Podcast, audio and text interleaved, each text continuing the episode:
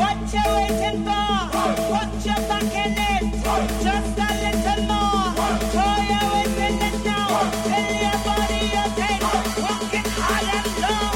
When you finish that The Hip Knocker. song, go down, go down, go down. Come on. Boom, episode 95 of the Talking Bollocks podcast, brought to you by Go Loud. It's me, Terry Flower, It's me, COB. and this week we're joined by Go Left to Right Boys, yeah? Two Norries podcast. It's Timmy Long and James Leonard. What's happening, boys? How's things? Thanks for the invitation. Nice little gaff you got here. Some little setup, isn't it, that we have? yeah, yeah. What, robbing a living?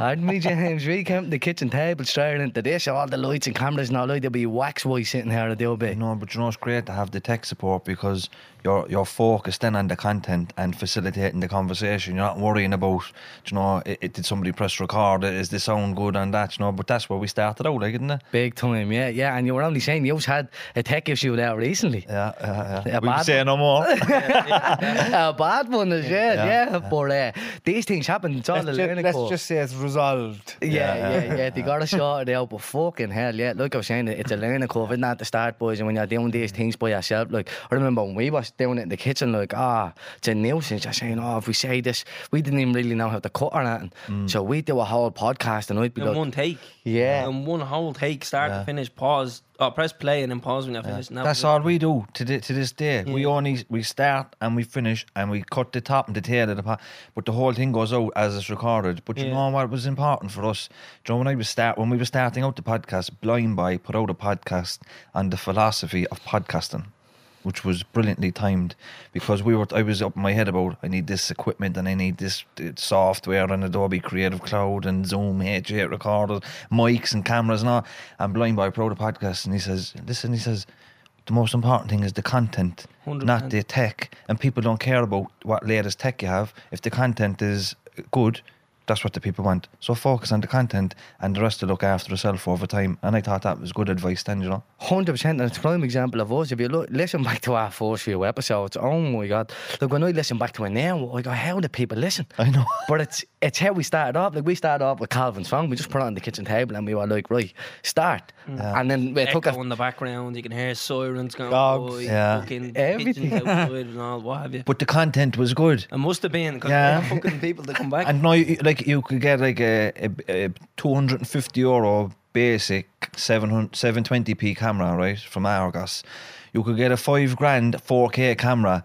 The people watching don't give a shit, and they No. probably won't even notice. It's just when you're in this zone, you you know these little differences. But the general population just want good content. Yeah. you know. Something that they can relate to. And s- or maybe something that's going on for them in their own lives as well, and they might need some guidance around, you know. Mm. So that's that's that's what most people want is to hear people's stories around how they got over this or got over that or what's going on in their lives. And sometimes this might just be a bit of crack. Yeah. Like we're having here today, you know. exactly, yeah. That's why we're grateful for the lads here. You know, once we leave here, that's it. We know the podcast is going out. They'll Yeah, spruce her up or do whatever they have to do. Try, you know what I mean? and as well, what we couldn't do when we were in the kitchen table, we couldn't take a toilet break. So Yeah. we lads gone with the toilet now. Boom. yeah. You were very confident with your toilet breaks a while ago. We may as well tell everybody where Yeah. we are, lads, and how we ended up getting you up here and what has you up in Dublin. So we were out uh, giving a talk to the for the Irish. Do you want to use I- one? Fill those we in. were out giving a talk for the Irish Probation Services. It was just around how mental health podcasts help people in their daily lives, basically, and how how it influences them, and and and um, the importance of mental health podcasts, particularly mental health podcasts that break the language down, like ours, like yours, like Blind Boys. We're breaking the language down for the people the, that need it the most, and that's people who are coming from a- areas of drug addiction, poverty, where they may may not be educated, but the language we speak in then is their language. We're not using academic language. We're using language that everybody can understand because it's it's torn down in the gym. Yeah, and in the event earlier on, it was uh, put on by the Irish Probation Service, and there was Mm. a panel discussion of which there was talking bollocks, the two Norries, Dr. Sharon Lambert and Senator Lynn Ruane. And because everybody on that panel has done some sort of a podcast on criminal justice, mental health, addiction, recovery. So that was the context of where we were today, and it went really well today, boys, isn't it? I was Yeah. privileged to be there, lads. Honest, it was an honour to Mm. be there. But uh, the lads have given me a bit of stick because they asked everybody a question, and before the question came to us, I knew we were next. So I was like, I- I better run the toilet before they ask. But it was very abrupt in front of everybody. And I came back, Lynn was talking, and then Terence Grub went to the toilet. and I was getting ready to go then. Yeah, he nudged me, didn't he? Goes, I'm The- the- fucking the- The Dubs are very weak bladders, apparently. But uh, it was a good chat. It was a very progressive talk, wasn't it, boys? Like, and like we, all of us said in there, we're not actually mental health podcasts, but mental health just seems to pop up in every podcast. Yeah. Do you know? Do you know what I? Do you know what I find one of the biggest things to take away from today is this: that the probation services are actually looking at areas like this as a benefit. Mm. You know, there's massive change in the criminal justice system in this country at the moment, whether people know it or not. They're starting to look at people within the prison system and look at them as human beings who may, not just criminals who are there, but human beings who have a past. They're looking more into their past and looking who they are and why they behave in certain ways and why they do certain things. Other than just saying, ah, nah, he's the fellow who done that or whatever, like, stay away. Do you know? That's Well, all it- changing. It's exactly what we were saying earlier. Life experience is worth more than anything, boys. And if you want to talk about the criminal justice system, you two boys are prime example. Like you have lived that life and you have come through the other side of it. And now look at you, you're very successful in the podcast world and you're doing big, big things. So who else? Would you want in that seat to give that talk than people who've lived it? You know what I mean? Instead of somebody who's high up and doesn't hasn't lived it, let's just say that, and hasn't lived that, and they're sitting you down telling you how this happens and how that happens. No, let's get people in who've lived that life, and you're out the other side of it. It's not like as if you're still involved in crime or drugs or anything like that. You're out the other side now. So you was a prime example for that. You know that type of way. And you know, like like, like yourselves know, we're from uh, an area where there'd be a lot of like uh, social deprivation, Yeah. poverty, and stuff like that. So that's where we're from in the north side of Cork City, and people from the north side of Cork City are known as Norries. So I heard when he saying a while ago that uh, when he named the podcast, he thought that maybe he might be popular amongst where he lived, you know. But that was a bit like us. We might we thought we might be popular, but we keep having to explain to people outside of Cork what a Norrie is. You know what I mean? Yeah. But this thing just grew legs, you know. But uh, do you know why? It's like that people want something like uh, non-traditional media. You know, I'm not Yeah. going to say mainstream media because that has kind of right-wing connotations. yeah, you know, but like there's a lot of stuff on RT, and it would be like uh, cyclical. So you'll have like uh, Nathan Carter will be on singing two or three times a year, and you know, and, and that's fine. But there's no people, no representation from our communities. And I think when we started putting ourselves on camera and talking, people like, "Do you know what they're speaking, and I, I don't know anybody else with my accent that speaks like that. And Yeah. then we, um, w- once you have a platform, then you can give other people the opportunity to share their story that they may never get the opportunity to share their story. And people with backgrounds like ours and from areas like ours, they have a lot to offer. But and and what what we can do with podcasts because it's an independent medium, and you know anybody can start one up, and that's the beauty of it. Just start one up, get your friend on, and if they have a story to tell, let them tell it. You know, so it's just great to be able to represent your area. You know. And you know what's very important as well? That we need more of these podcasts. Because we need we need more of the, the, the spoken word of the people that are on the ground, you know, the working class people, people that are caught up in addiction and recovery, or that are, uh, and in recovery. We need more people voicing, you know, more people listening, you know. And what's going to happen then from that is we'll have we'll start breaking stigmas Yeah. people will be kinder to each other because they they they now understand that those that are maybe homeless or those that are begging on the street, you know, they're human beings at the end of the day, you know, and it's not that they made a choice to to go on the streets or anything. Sometimes your situations, like you've no control over them, you know. Like I know I didn't have the awareness to get away from the, the life that I lived before until something really major happened in my life and and it pushed me into that direction where I was losing everything my my losing my children my wife I know where to go you know I, and I, I had to start somewhere so I went to a doctor to get help. You know it's more stories like that we need to hear because that's how we're going to change people's perception of, of people from from areas of, of, of, of poverty and drug addiction and crime and that's where we need to lean to Definitely, Timmy, and it's we say all the time if our areas are nurtured correctly, like you'll see some serious talent showing through in all aspects. It's not just in sport where funding is completely underfunded as well, but it's like in podcasting and everything. Like we've stories to People tell. Arts, like we've some big actors as well. Like we were having a chat about Barry Keoghan outside, and Mm. he was talking about a film that he was in, and I was saying like I, I know him. Like he, he grew up where I grew Yeah. up, and he's coming from an underfunded area. You know what I mean? look look at where you're from, okay, lads, both of you, and James, w- both of us too. Look at where we're from, right, and look at the talented young footballers that came through the area, right. I mean, talented, and they never made it because drink Yeah. and drugs. Hundred percent. And me and James know a a handful of, two, uh, do you know, a dozen of them there straight off the top of my head here. You know, they need role models like, even like outside, us. Even outside of the drinking drugs, there might be a single mother there, right?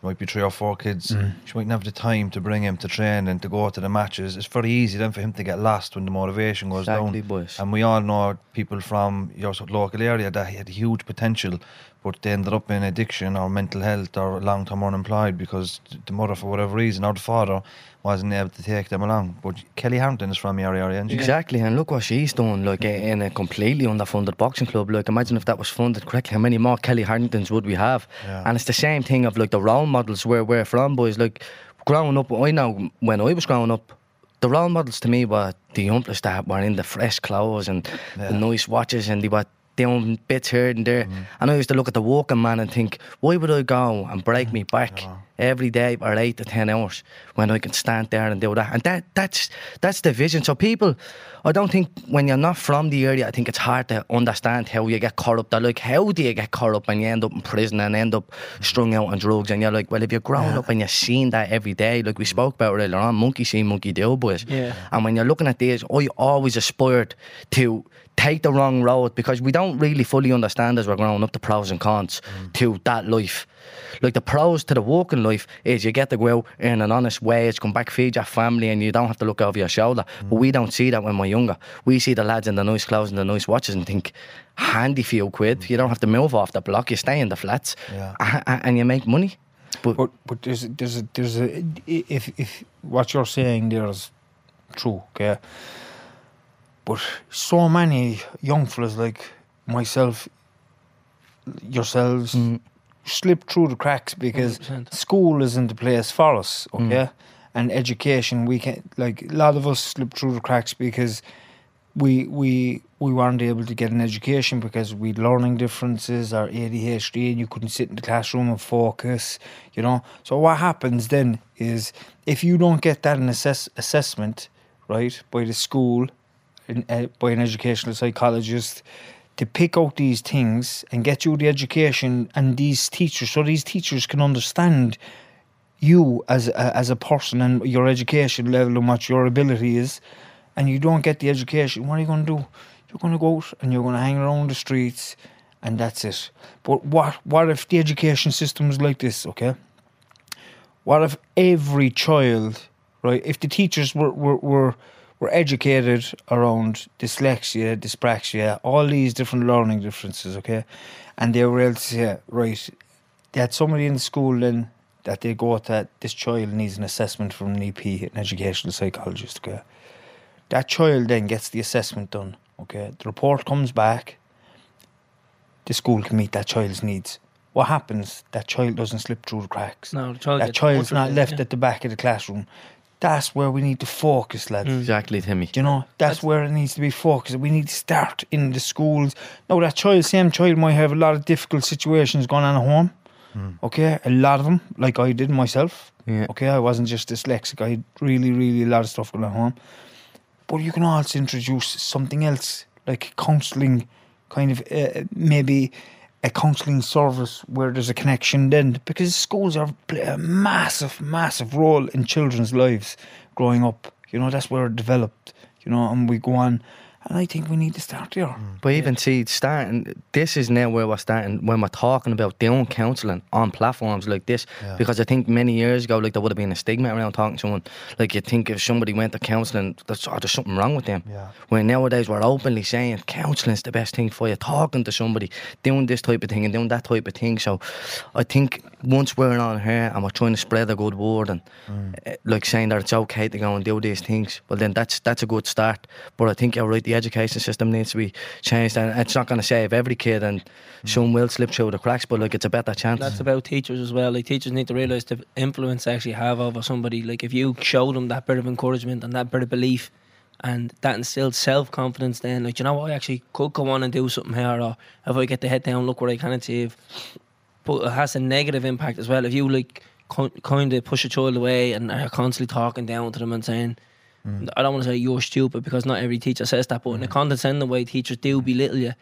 Mm. You push Yeah. kids away from the mm-hmm. education system, then they're like, I'm not going into school and the teacher's just going to give out to me all the time, or mm. you make you feel like you're nothing and you, you won't be able to achieve anything. So teachers need to realise their position in a child's life. As you said, that's where you develop. Yeah. You know what I mean? Absolutely. But do you know, if, Teachers- do you know if you're down the back of the class and you're not understanding the con- the content of the class, and the teacher doesn't say you're stupid, but he just leaves you off. He's telling you you're stupid. That's how you're Yeah. perceiving it as a Mm. child. You know. You're not worth the time, basically. No, you're not, and and then you're like, right, he's not helping me, but he's helping the other people, you know. So that means I'm not worthy and I'm stupid. But that kills your self-esteem. And I would say to teach, and we've a lot of teachers access our podcast because we talk a lot about education and stuff like that. But like, if you're if you're in a class with 15 pupils, and there's one or two in the class that are finding it difficult. They're the, t- they're the children that need most your attention. They're not the children that should be on the back. They should be up the front. Yeah. Because none of the children that are up the front that are flying academically, they they have it. Whatever they're probably from stable homes, they have a natural flair for it.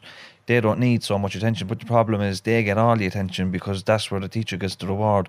Oh, I got my class at six A's. You know, I got I got eight students got first class honours. But that's not that's not a reflection on you. If nine students got F's or, Yeah. or they're struggling and getting out of the mindset of school is about creating workers, where school should be about the psychosocial development, the psychological development, the social development of the child. And if the child becomes academically intelligent as a result of that, fair enough. But the goal here should be to create happy children and that the children find their way. But I want to touch on one thing. You you spoke there about um, you know, your relationship with employment and stuff like that growing up. And what you're talking about there is like masculinity for for males in areas like our own. And I was the exact same. I used to look at people going to work and I used to think, there's a gourmet. Now, a gourmet is a word we use, he's like fooled, you know? Yeah. I said, Sausage. A sausage. There's a sausage, you know? And, uh, but like, and the idea of what a man was or what it was to be manly was to be like uh, aggressive, violent, to take drugs, to go out with a lot of girls, promiscuity, reckless behaviours, joyriding, antisocial behaviour. But you know, when you when you do a little bit of personal development or you get a bit of wisdom with age, you realise, you know what? A real man actually goes to work and looks after his family legitimately. And, and you, you think that like not going to work and committing crime is an easy life. That's a way harder life Yeah. because you'll never have no peace of mind. Do you know any high profile gangster that got out the other end to live a Mm. fulfilled life? They don't. But you know what? If you know if you go to college and do your little course or do a legit job, you might not have half as much money, but you'll have half as much problems and you'll be able to grow old and healthy and see your kids grow and be there for all the milestones. And that's the thing I say to a lot of people. Like you can live in that lifestyle, but you have to look over your shoulder when you're making your money, and you have to look over your shoulder when you're spending your money. And some of them have too much money; they actually can't spend it. So And even- having all that cash, And, and even car. when the money's gone, yeah, tell- even when the money's gone, you still have to look over your shoulder Exactly. because of, of the, the madness of Definitely. that you don't you don't realize you have all that cash, you can't spend on a car, you can't buy a house. It's literally just Yeah. it's it's more of a problem having it. Do you remember that TV show, uh, The K District? Or Yeah. Yeah, That was the first time in my life, and I'm not telling you, like, I never in my life heard of Balenciaga or, or Canada Goose. Yeah. I didn't know these brands. These weren't on my We're all in radar. cultures, James. I know, but I, they raided this young fella's house. He was about 14. His wash bag was worth 800 euros. He oh, puts his aftershave into it, you know. But it's like the image, and I think TikTok and Instagram to a lesser extent, they contribute to it.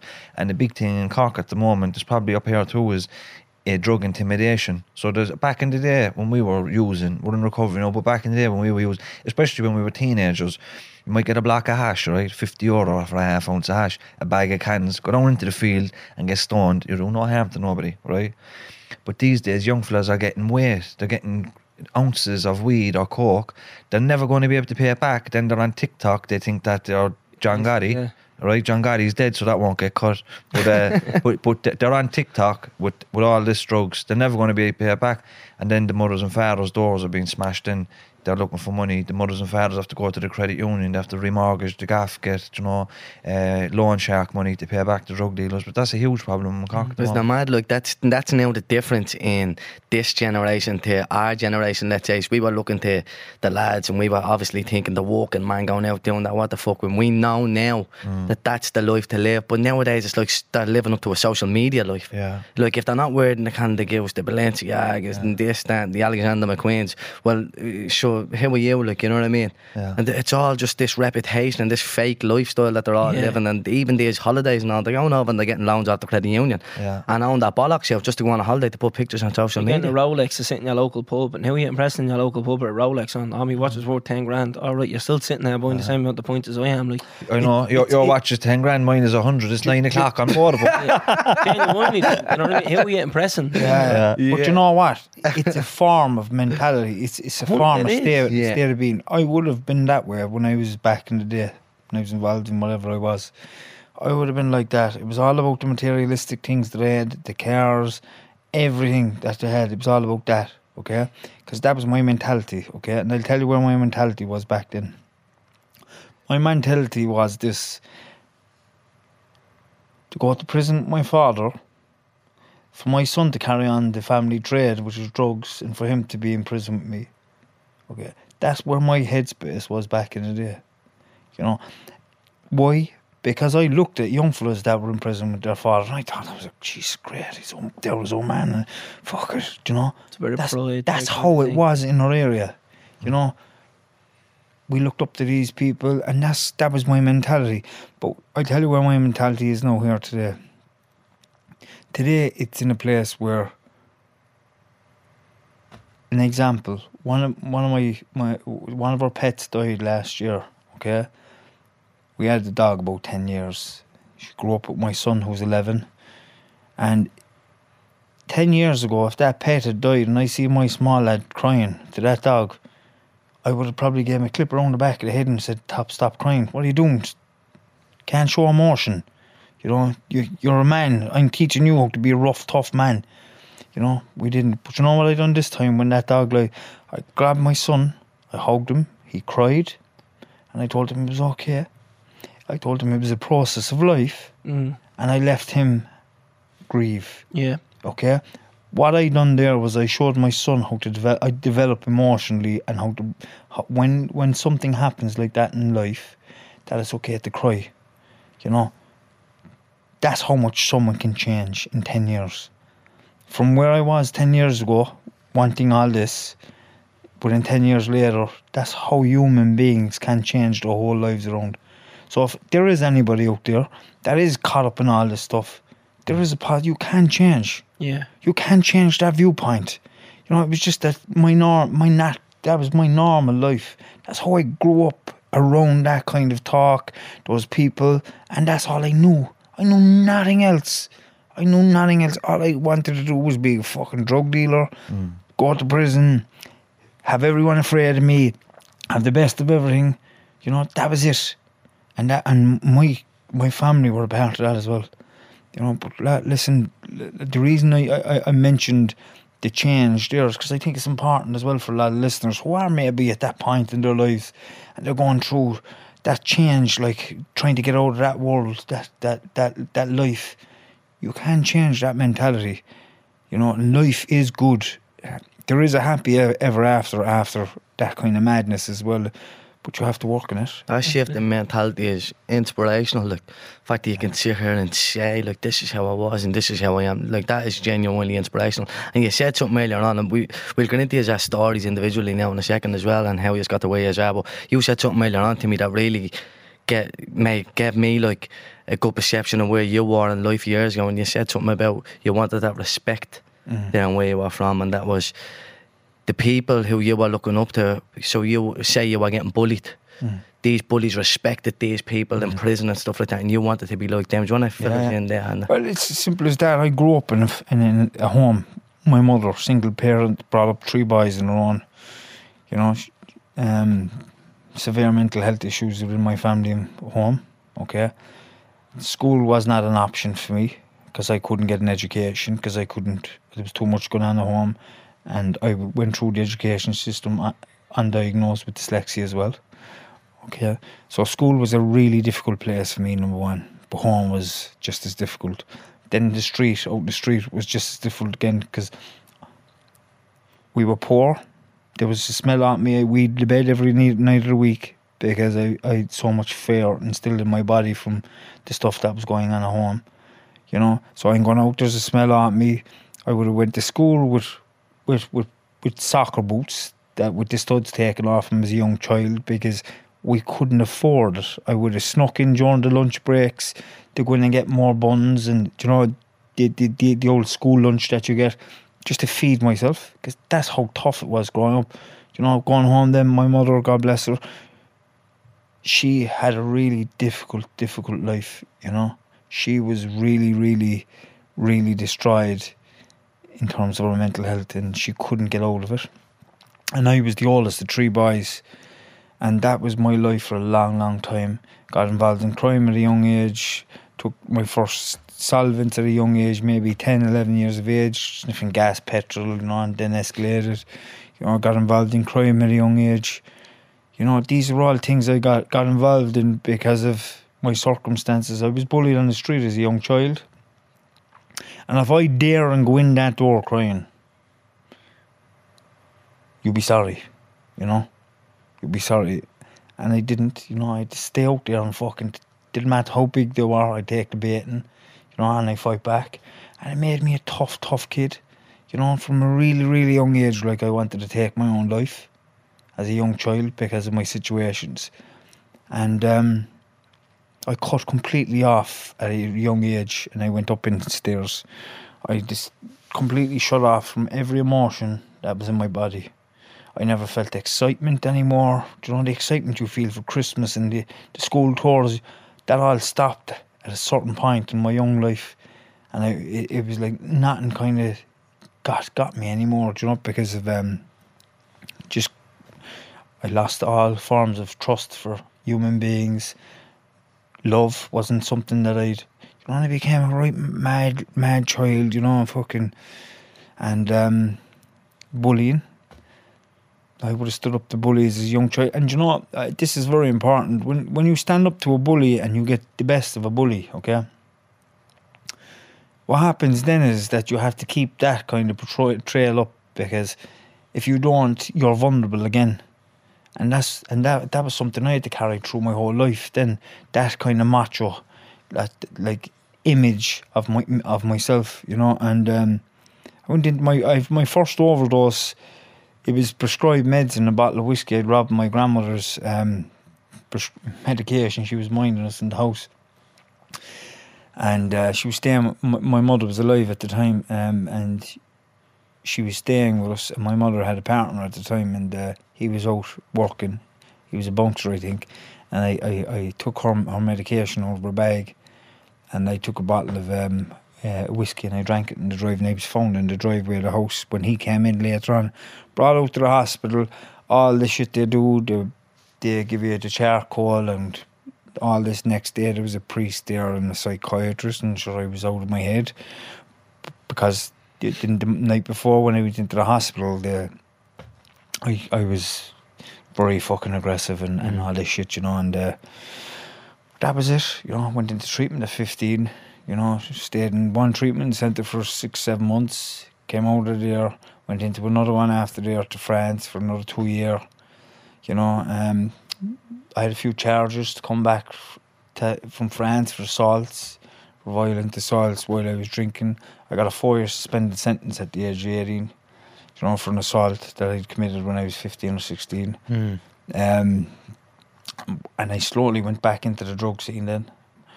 I, I had only taken ecstasy and prescribed meds and alcohol before that. Right, about 19 when I still took my first line of cocaine, and that was it then. It game over. Mm-hmm. Because that gave me something I'd never ever experienced. The ecstasy gave me love, okay? The prescribed meds gave me. Just took everything away. Just- Numbness, yeah. Just, but the cocaine gave me confidence. Confidence, yeah. Mm. Right, Take gave on me the world. confidence. It gave me self-esteem to go up and talk to women and you know fucking be the boy and all this and you know. But I was taking large quantities of steroids as well at the same time. I was off my fucking game. Do you know? Testosterone to Yeah. through the roof, like.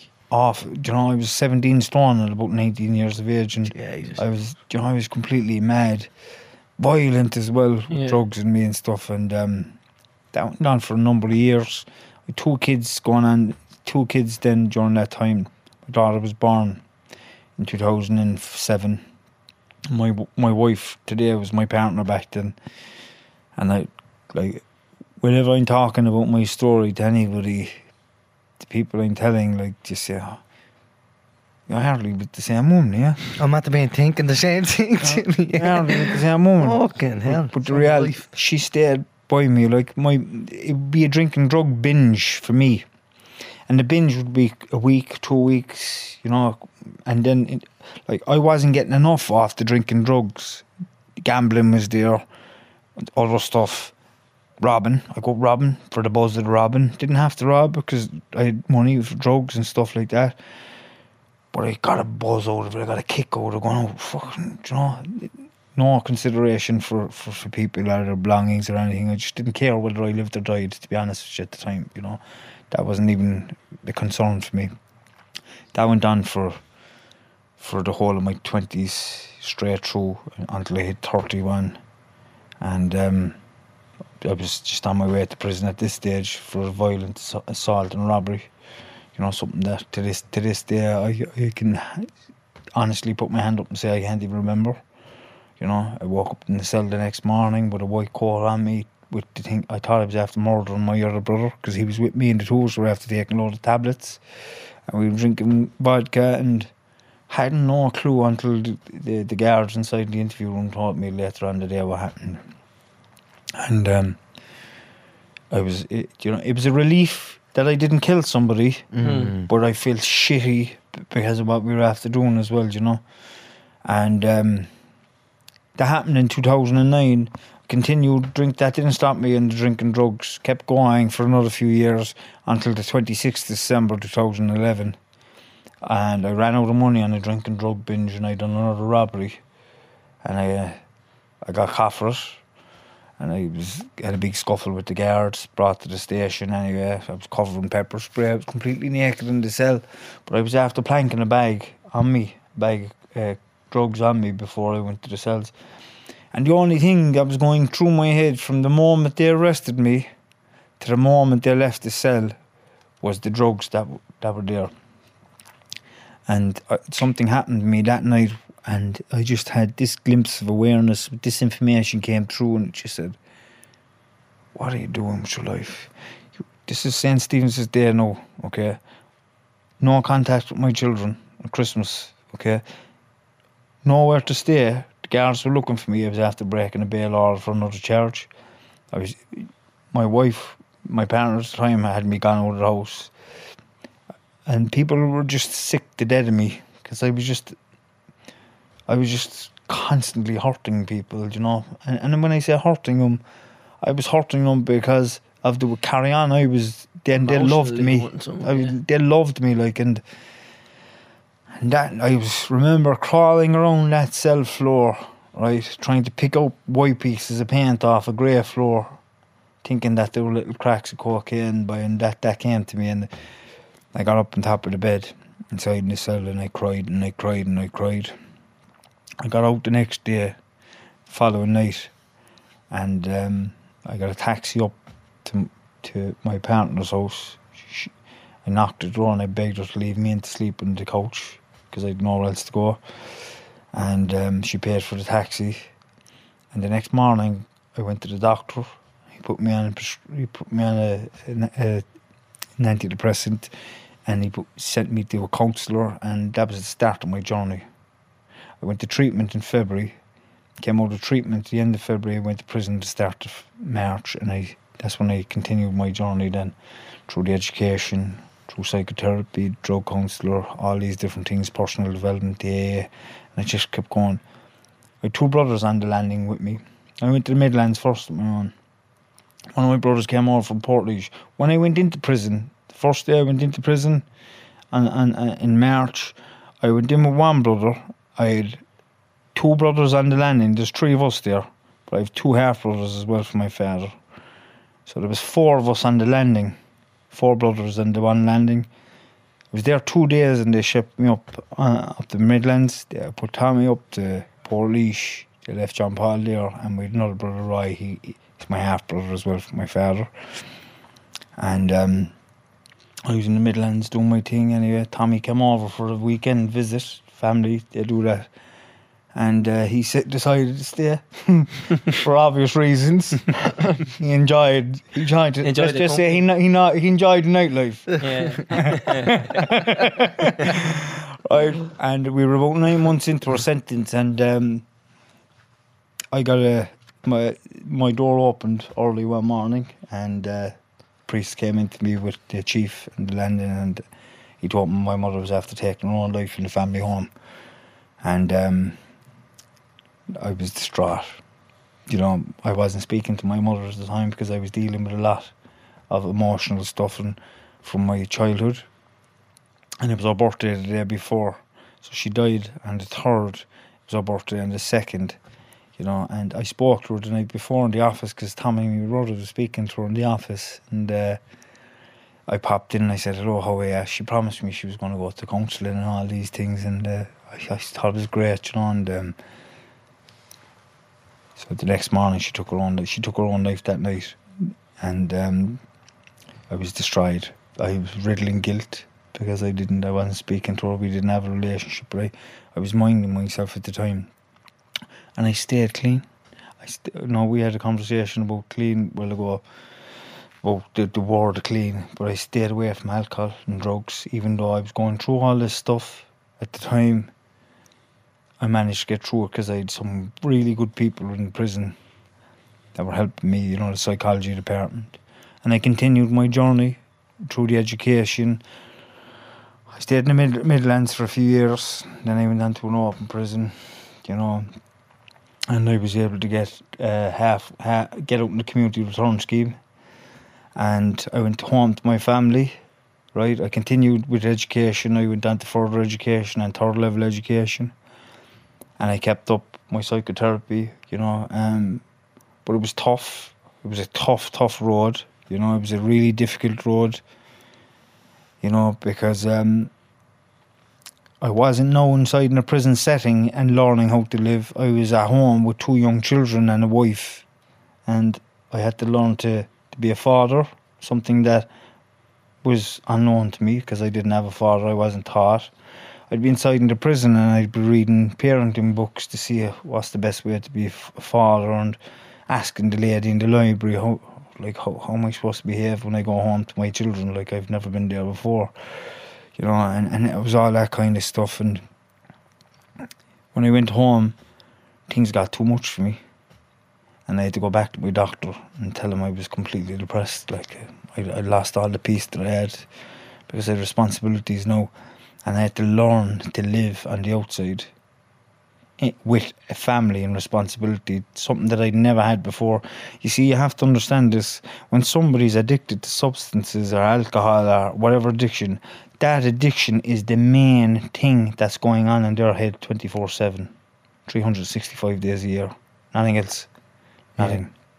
And that's that was my life constantly. And now I'm at home and I've I've I've all these responsibilities I have to provide, you know, f- financially. I have to mind them, you know. I have to be there for my wife, you know, who, who's after just spending the last few years in her own with the children, bringing them up. My son now is going on four, and I'm in in his life for the first time, and he's saying, "Who's this fella like?" Yeah. and you're trying to move him from our bed, my my wife and my wife's bed, into his own bed, and he's saying, knocking in there. I've been here for the last four years. Yeah. Do you know all that kind of stuff? These are all new things, but la- listen, um, I just kept going. I just had this belief within me here that that uh, my life is there for bigger things. You know, I'm I'm better than I'm better than what I was. I never felt that what I was doing all those years like was who I was as a human being, but it was like I had to do them because if I left that macho image The down, ego, isn't it? that vulnerability, that mm. child, that little boy that was really sad and and and, and so innocent would be very vulnerable and, and, and I didn't want that to, to happen again. But slowly but surely you can drop that armour, you know, and it's an armour and it's an armour here.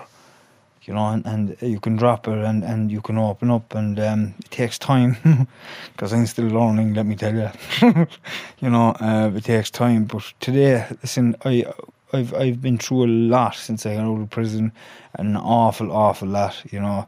Uh, and we spoke earlier on about behaviours.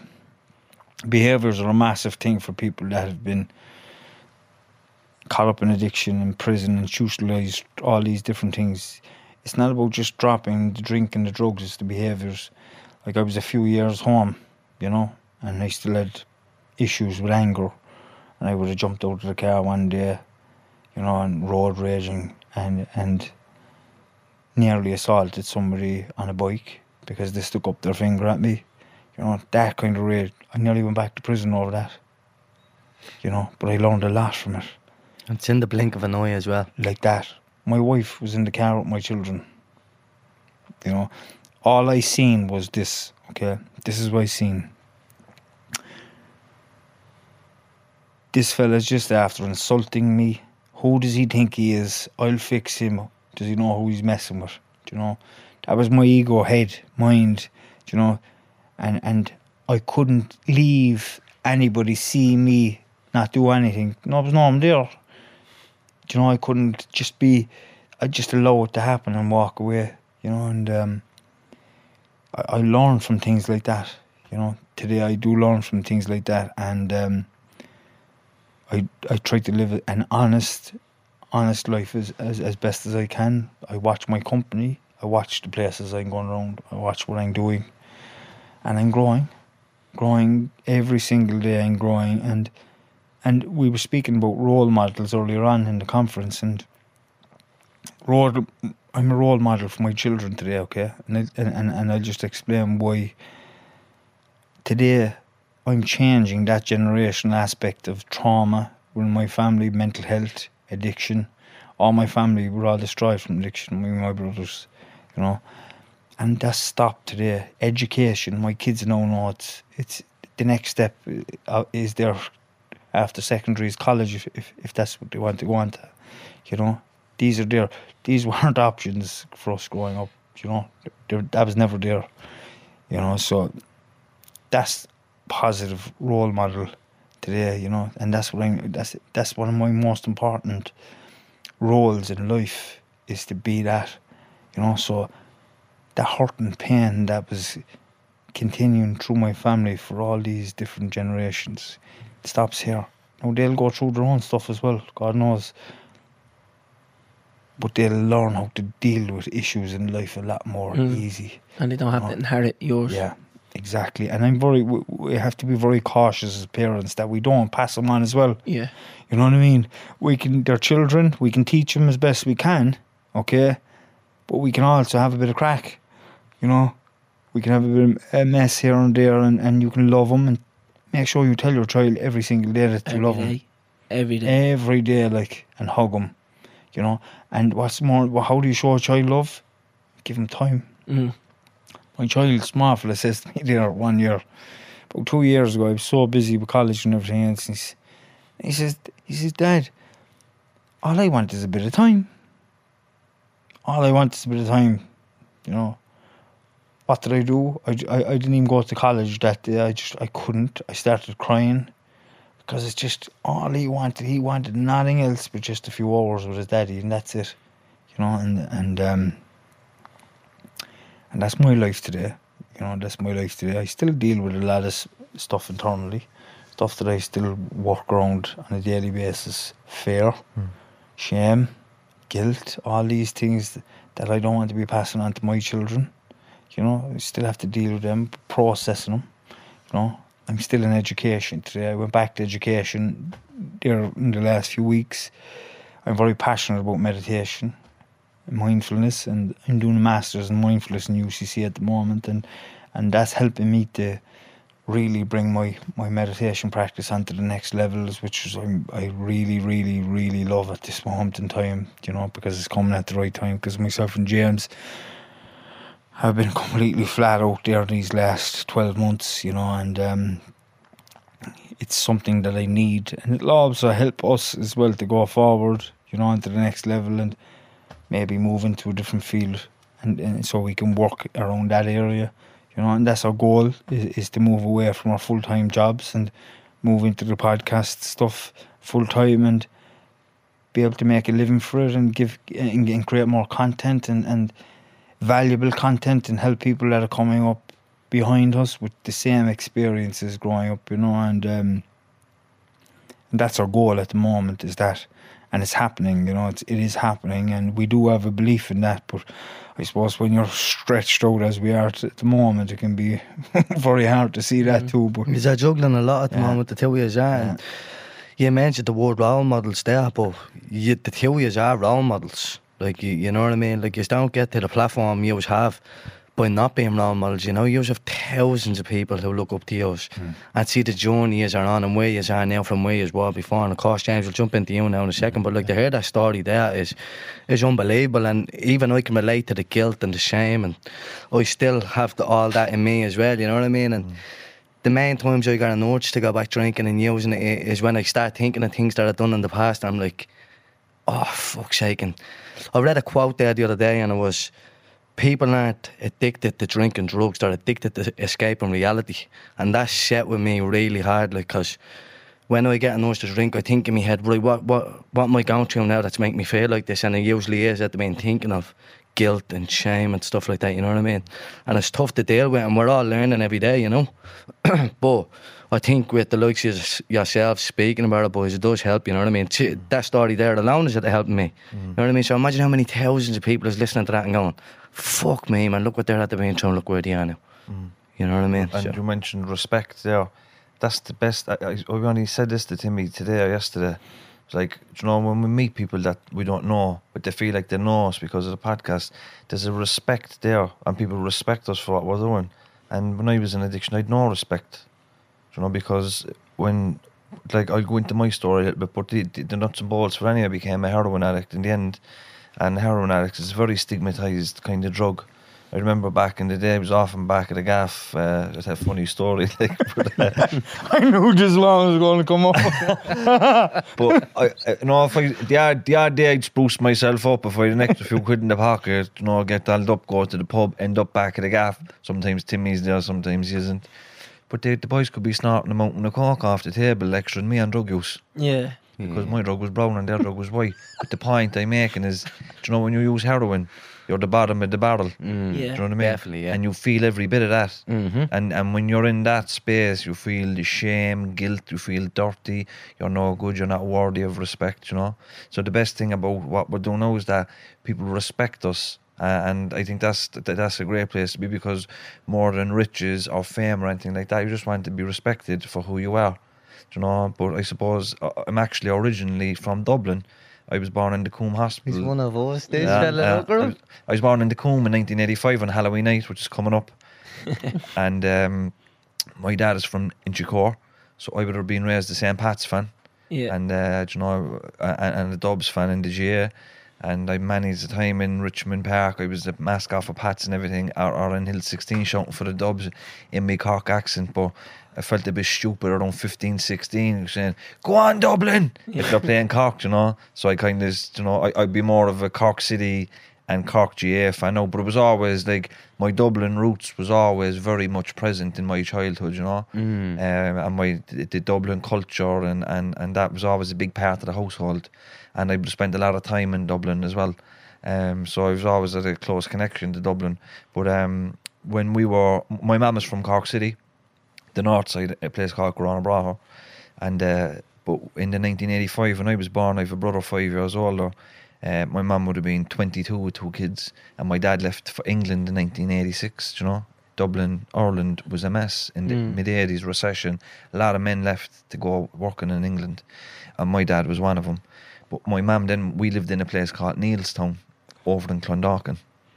I- don't remember now. I was only a baby, but uh, it, it was rough enough back then. It's probably still rough enough. But Dublin also had a heroin epidemic at this time, so my mum is like, uh, you know, she's probably isolated and lonely there, being a cock young mother with two two boys, and no husband around. So uh, she wanted to move somewhere quieter, so she moved to Knocknaheeny in 1986, which was probably the roughest estate in Munster at the time, you know.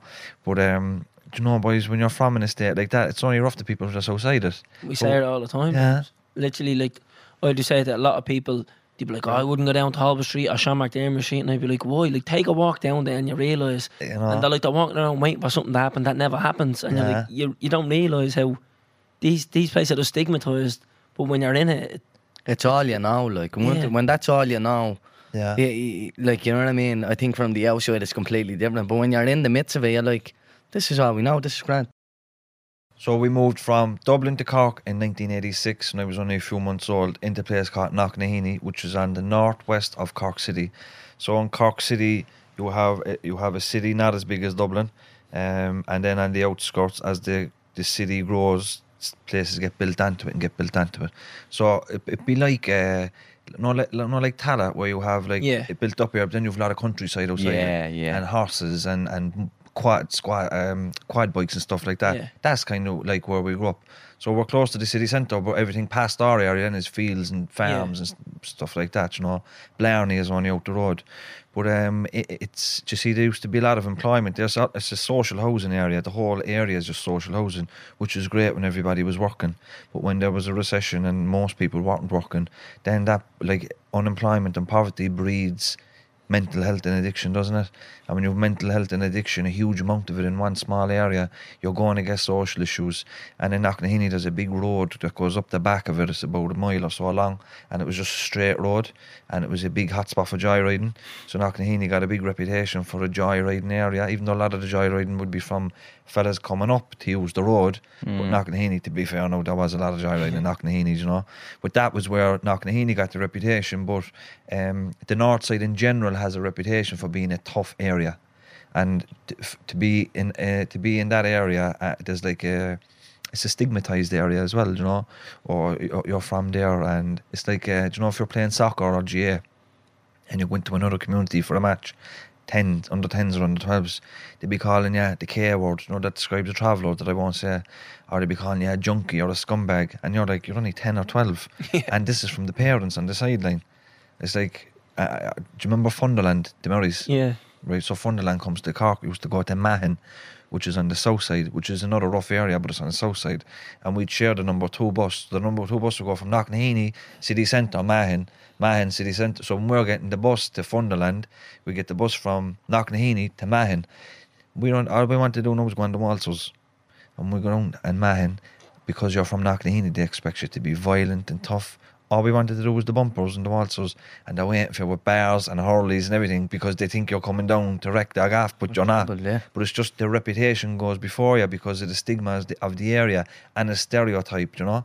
Like, I don't know if you're ever in a situation where somebody asks where you're from, and then you tell them, and then they're like, oh, as if, you know, as if like you're going to pull out a Still- machete. still- Still, still today in Yeah. 2022 that happened. Yeah, it's, it's ridiculous, isn't it? It's madness. Yeah. but- Like you even say, oh, the north inner city, they go, oh, Jesus.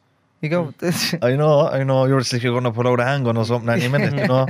But uh, but that but that's where you grow up, and and like when you're a child, you're innocent enough.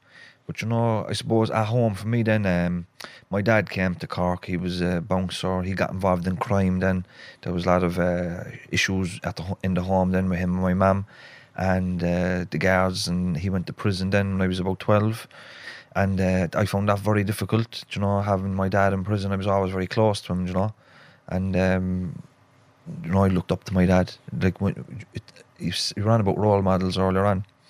You know, if your dad is a mechanic, there's a good chance you'll probably want to be a mechanic. But where we're from, if your dad is doing a certain event that or a certain thing that other people might look down their nose on, but to you, your dad is the biggest, strongest, best man in the world, Yeah. uh, and you idolise him, and that's the way it was with me. And he just happened to be involved in this illicit drug trade, you know. So, um, and growing up as well, Timmy's f- f- no, a few years older than me. Um, I would have looked up to Timmy as well. And Timmy was involved in drugs, and I'd have looked up to the older people that had the, the, the Air Max and uh, the the the five hundred ones or the nice car or the nice women, and I was like, that was that was what I wanted. I didn't want to work on a building site breaking me bollocks. I wanted to do what they were doing. Mm. Do you know? So, um, but when my dad went to prison, then I was always bright in school.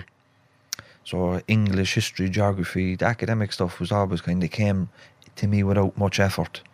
And uh, was good in sports, loved soccer. So all I wanted to do, Roy Keane was like my idol, you know, still is. Although if I met him, I have to try and play it down a little bit because he's real cool. But um, I went. So my dad went to prison. I was twelve. I was going into secondary school. I got into a lot of ish, a lot of shit in secondary school. It was a Christian brother school. It was quite strict. There was no soccer allowed. It was strictly GAA. You know, one of them old school schools. And um, I've no good memories of that school. Um, do you know we were on about the education piece there earlier earlier on? Like I was bright, but for whatever reason, well, for the reasons I know now, because I had a parent in prison, my mum wasn't able to handle me. You know, we were poor as well because we didn't have the money that used to be in the house. You know, and uh, my brother was older. He moved out. I kind of got lost. You know. And um, so I wasn't able to sit in school or retain the information, or I was just badly behaved in school. But there was no none of the teachers ever ask you what's going on or Yeah. why. Why James is obviously bright. Why why isn't he getting involved? There was never any of that. It was like you're a tug, you're a skirt, get outside the class, you're suspended, and all these things, you know. So I did not like school. But the gas one then, you know, years later, last year, the school is a famous school now, and uh, they were 120 years old last year and they did up on Twitter, you know, hashtag 120 anniversary, notable students. There was John Creedon, there was Patrick Horgan, a famous hurler, there was uh, Terence MacSwiney, you know, an Irish patriot. There was uh, Niall Tobin, a very famous actor, Jonathan Rhys Myers, actor, and then James Leonard. So they were like celebrating me, you know. And I was like, if they give me half as much fucking energy, you know, when I was in the school, I wouldn't have fucking having the story I have, possibly, you know. Yeah. Because Timmy said it, you know, schools are an important place for the development of the child. And if a child is falling through the cracks there, you're, you're setting the chains in motion for what came on down the line. So what I know now through psychology in school and stuff like that is the core conditions for addiction were there long before I picked up. Yeah. So when I picked up, I was always going to end up in addiction because of all the, uh, the adverse childhood experiences or trauma that we speak about, you know. They were all there. So when I picked up that self esteem, the anger, the hurt, and all this stuff I had, when I took a drink or sniffed the petrol or the gas or whatever, I felt great. And it's like, you know, it's very normal for a teenager to experiment with substances. Nearly everybody will do it. Whether you're from Foxrock or Ballymun, all teenagers will have a smoke of a joint or have a swig of a bottle of bud. It's normal. But when you're from the areas like we're from or the backgrounds we're from, you're more likely to use it to the, problematically. So, like, if you're from a stable family that have lots of resources and you're not worried about, you know, being poor or uh, mental health issues in the home and stuff like that, when you experiment with that bottle of bud or that joint, you'll move out of that phase fairly quickly and move on with your life. You can put it away, like. Yeah, but when you're using that substance to give you what you don't have, like confidence, self esteem, emotional hurt, and the next the bottle of bud makes all that fine, then it's like, right, now I need that because I feel shit without it. Whereas the other child, they don't feel shit because they're from, you know, a bit of stability.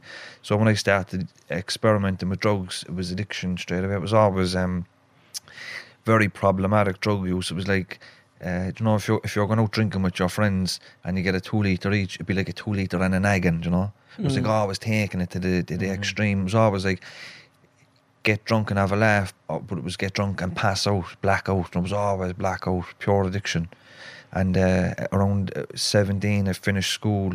17, 18, 18 started going to prison then for antisocial behaviour, joyriding, public order.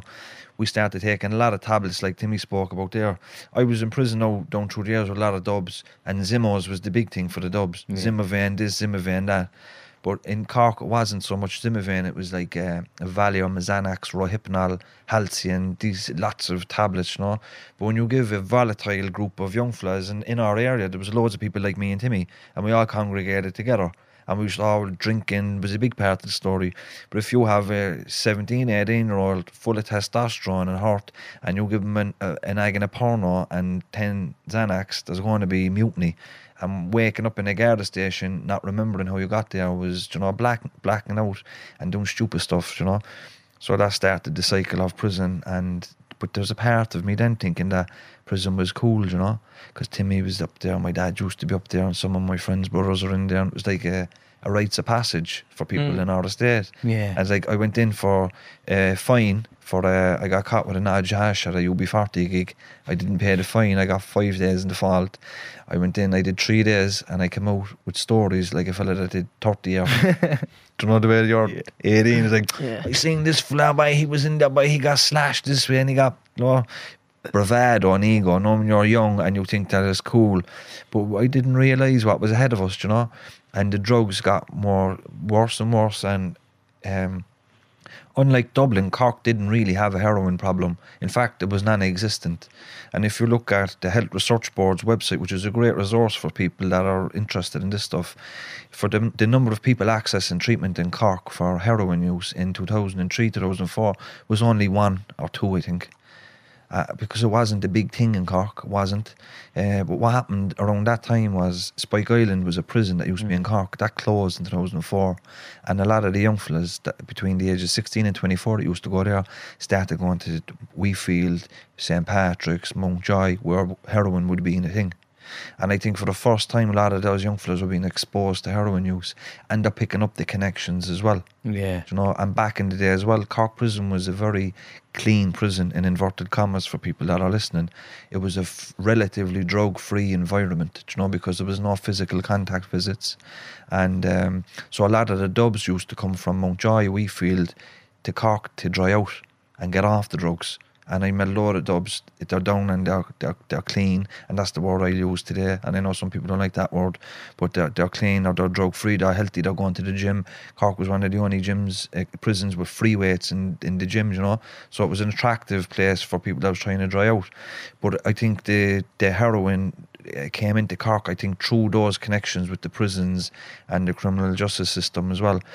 And then around that time as well, um, you know, a couple of years down the line, we had a recession as well, you know, 2007, 2008. And that's then where heroin starts becoming a big thing, you know. And nearly in all hero- and any heroin epidemic, if you look at Dublin in the 80s, Edinburgh, Liverpool, Europe, there was a huge recession in the 80s, and heroin comes in, and it's a nat- it's it's a com- it's a natural painkiller mm. from opium. And like, what, what better way to kill your time of joblessness, hopelessness, and worklessness than taking heroin? And it was very easy for me to make the progression from benzodiazepines onto heroin because Timmy used to take stimulants, you know, to kind of get, get him going. I used to take heroin tablets just to kind of numb me, and I didn't feel anything. And I remember, you know, uh, you ever see somebody to take a lot of tablets is just, you know, just completely gone zombified, you know what I mean? Um, there wasn't so much alcohol then when the heroin came in, and we were smoking it. How old were you when you first tried heroin? 21. 21. yeah, Yeah. around 2005. Mm. Uh, 2021, 2005. And smoking it for a while, and I, did, I see. I, I thought that smoking heroin was like a safe or not more non-addictive We way. hear this all the Yeah. time. Yeah. Like if you're not injecting it, you're all right. Yeah. Yeah. And my idea of heroin was like dubs, you know, because this ne- HIV, Yeah. Yeah. homelessness, and there I was smoking it on tinfoil in a cosy gaff, feeling lovely. I said, this is fucking grand, you know. But eventually, I suppose we had it for a while, and then we didn't have it. And when we didn't have it, I was sick. Now it was like a cold or a bad flu, and I just thought it was a cold or a bad flu. Two or three days. So then your man got it again, the fella that we used to get it off, and uh, two lines off the tinfoil, the sickness completely gone. I knew then that that wasn't the flu. That was sickness from gear. I don't think. Sorry, John, just going to Yeah. rush. I don't think a lot of people realise that that your body actually becomes dependent on this. Yeah. So like, heroin addicts actually need heroin to survive. Yeah. And coming off it, going cold turkey can actually kill. Your body will actually shut down. So I don't think a lot of people realise that, and they're like, ah. You're on heroin, it's your own fault. But it's like, no, they actually need to be on heroin now. Mm. That's how how it operates with your system. Absolutely. Started off as a bit of fun and a bit of numbness, and now it's your body literally And that's where the down. expression you often hear someone say, "Oh, I'm dying sick." That's because they haven't had it in a, a day or two, and it really does have that adverse effect on your body. That's why. Yeah. That's why I, I think it really does need to be considered a health issue because there is. Absolutely. It's not a criminal issue. It's a health issue. Your body is Yeah. dependent on this. You Yeah. know. Do you know? And and and you'll be so sick that it's like you will do anything not to be sick. And if that means robbing from your mum, which I did, or ripping people off that you, you know, your friends or associates, I did that too. You know, you will do whatever it is. The blinkers are on, right? Like a horse. The blinkers are on, and all you see is at the end is the prize to get the drug, and all the rest of it is collateral damage along the way. You know, and then when you get the drug and you consume the drug, the blinkers come off, and then you're looking at the devastation you're causing, mm. and then that guilt drives like more drugs and more drugs. And for me, I suppose going into prison, then it was like possession of dr- possession of drugs, uh, theft, and all stuff related to heroin, really. You know. And uh, so eventually I moved on to using needles, which was always going to happen. And if people hear us smoking, listening to this, are smoking heroin, they think they'll never touch a needle. You will touch a needle. Definitely. It's you a, remember how and why you first used the needle? I know how. I know how because um, at the time there was a drought in Cork, and there was this type of heroin, but you couldn't smoke it. So like, So it had to be injected. it had to be injected, and a friend of ours, um, who I won't name, for obvious reasons, but he, he did it for me. And I remember, you know, when you're smoking heroin, let's say if you have a 50 bag a year, Mm. and you put it up in the tin foil, and you run it up and down the tin foil, and it leaves little track marks. And after a while, it, it, the, the brown powder turns into like a black plastic beetle. Yeah. And it runs up and down the foil until it evaporates and you smoke it. It might take a half an hour to get through the 50 hours worth, but when you inject it, that 50 hours worth goes into your blood like that instantly. So it's like the high is way more intense. And it's like when you when you inject once, you don't want to smoke it again because it's a waste. yeah, you never Yeah. care. You never, you Yeah. never want to smoke it again. The only time I ever smoked after that is if I had a load of it, which was very rare. Yeah. Uh, and I was at to come into a few quid, and I was able to have, I was able to inject and then have a few lines, you know, like leisure. Do you know what I mean? More of like the the, the ritual around it. Do You know what I mean? But it was more. Uh, but then what happens then is. And anybody that used heroin will tell you it gets to a stage where you're only using that to be sick. You don't really get stoned from it anymore. But then you want to get stoned, so you need a little bit more. But it's a fine line then between getting stoned and overdosing Yeah. an overdose started coming into my life then. And I was very lucky. I was found a few times. One time, there's two overdoses stand out. One was I was up in this bed sit. You might have places in Dublin like this, but in Cork, Lower Glanmire Road, Wellington Road is a real kind of a bed sit hotspot where there's lots of drug use, cheap apartments. And uh, I was in a flat there on my own. I remember I got up, I went over and collected my scratch 9 a.m. Went scored 9.30 back in the gaff at 10 a.m. And I injected two cues into my arm. And I woke up, it was 10 o'clock that night, pitch black. I was disoriented, I couldn't keep my eyes open. And I remember thinking like, I'm very lucky I woke up there because I know a lot of people that didn't wake up like that's an overdose. You're not supposed to be out for 12 hours unconscious, you No. know. Your breathing goes so shallow that eventually you'll, you know, won't get enough oxygen and you'll die. But I was, I was, we say in Cork, if you're lucky, I was haunted. I was haunted that I actually came around. And I remember thinking, I knew like, but it it got to the stage as well where, like Timmy said, I, I felt so shit about myself. I used to go into the chemist, right? And in the chemist, um, now the chemist, to be discreet about this, but you're getting needles off the chemist. You just have to give him your uh, initials and your date of birth. And they give you needles, you know. But you're trying to stuff them, and you're getting your methadone, you're trying to stuff them down your top or down your jacket, you know, and people are seeing you, and you feel like shit coming out, you know, and you feel ashamed and you feel dirty, and then all you want to do is go into some corner of the news, and you know, and you're just lying there, then you don't give a shit what, you know, until you come around and you need more. And I didn't really care if I lived there because I didn't feel I was worthy of anything else.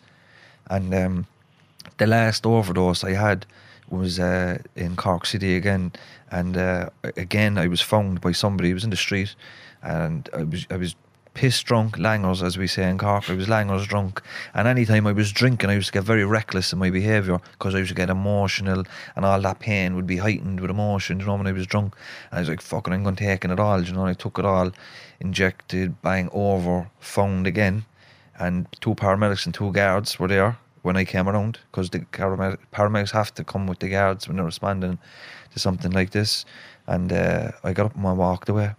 And then a couple of days later, I was walking down through Knocknaheeny, where I'm from, and the guards pulled up next to me. And instead of searching me and asking me, you know, the usual questions, they didn't. They just were asking, like, if I remembered a couple of nights ago, and uh, that I need to mind myself, that they know me a long time and they'd never seen me so bad. And I was lucky that somebody phoned me and raised the alarm and all this concern and kind compassion that I wasn't, I never got that from my guard because where we're from, the guard wasn't somebody that you would like, they, they, they had to help you. They're like an occupying force. And if they drive into the estate, it's like you're on alert until log on. Do you know what I mean?